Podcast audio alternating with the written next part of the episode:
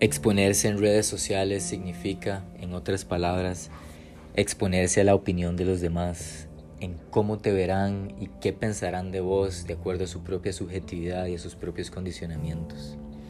A algunos les gustará, a otros no les gustará, algunos lo aprobarán, otros lo desaprobarán, algunos estarán de acuerdo, otros no estarán de acuerdo. Y hay que entender que esto es parte del juego y es crucial desarrollar la suficiente inteligencia emocional antes de jugarlo. Si no, la ansiedad te va a comer vivo o viva y vas a empezar a dudar de vos mismo.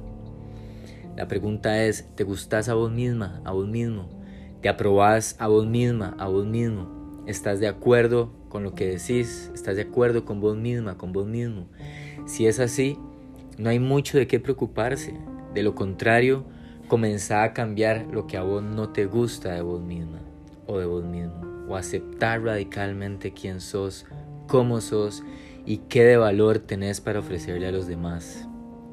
Las redes sociales son una máquina desencadenante de todos nuestros miedos y más profundos deseos, y a la vez representan una oportunidad única de expresión global como nunca antes vista en la historia. Cuando antes teníamos una plataforma donde podíamos hacer eventos en vivo con personas y artistas internacionales de cualquier parte del mundo. Cuando en otra plataforma podíamos escribir casi que lo que quisiéramos, lo que nos dé la gana y llegar a miles o incluso a millones de personas. Lo que pensás de otros habla mucho más fuerte de vos que de los demás. Nuestros juicios revelan nuestros propios criterios morales basados en lo que consideramos que es correcto e incorrecto. Revelan lo que aún no hemos aceptado de nosotros mismos. Revelan nuestras, propias sombras y limitaciones. Si entendés esta ley, se te hará mucho más fácil dejar de lado el miedo a lo que otros puedan pensar o decir de vos sabiendo que lo que otros digan le pertenece a ellos. El juicio ajeno afecta solo cuando es atinado, es decir, cuando da en el clavo de nuestra propia falta de autoaceptación. Si eso que dicen de vos te mueve o te despierta alguna incomodidad, probablemente es por algo que aún no has visto que no te gusta de vos mismo.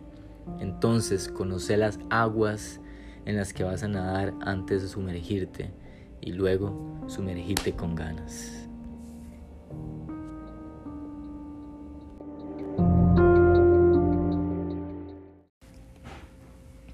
Exponerse en redes sociales significa, en otras palabras, exponerse a la opinión de los demás, en cómo te verán y qué pensarán de vos de acuerdo a su propia subjetividad y a sus propios condicionamientos.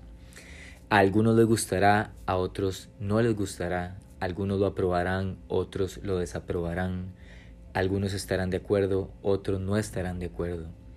Y hay que entender que esto es parte del juego y es crucial desarrollar la suficiente inteligencia emocional antes de jugarlo. Si no, la ansiedad te va a comer vivo o viva y vas a empezar a dudar de vos mismo. La pregunta es, ¿te gustás a vos misma, a vos mismo? ¿Te aprobás a vos misma, a vos mismo? ¿Estás de acuerdo con lo que decís? ¿Estás de acuerdo con vos misma, con vos mismo? Si es así, no hay mucho de qué preocuparse. De lo contrario, comenzá a cambiar lo que a vos no te gusta de vos misma o de vos mismo, o aceptar radicalmente quién sos, cómo sos y qué de valor tenés para ofrecerle a los demás.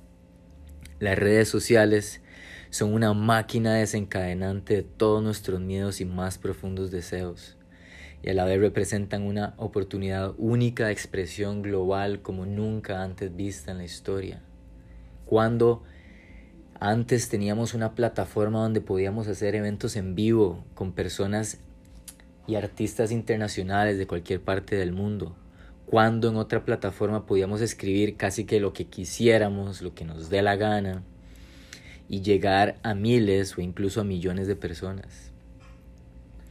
Lo que pensás de otros habla mucho más fuerte de vos que de los demás. Nuestros juicios revelan nuestros propios criterios morales basados en lo que consideramos que es correcto e incorrecto. Revelan lo que aún no hemos aceptado de nosotros mismos.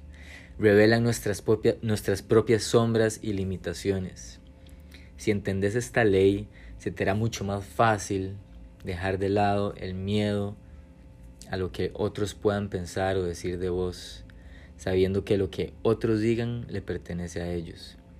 El juicio ajeno afecta solo cuando es atinado, es decir, cuando da en el clavo de nuestra propia falta de autoaceptación.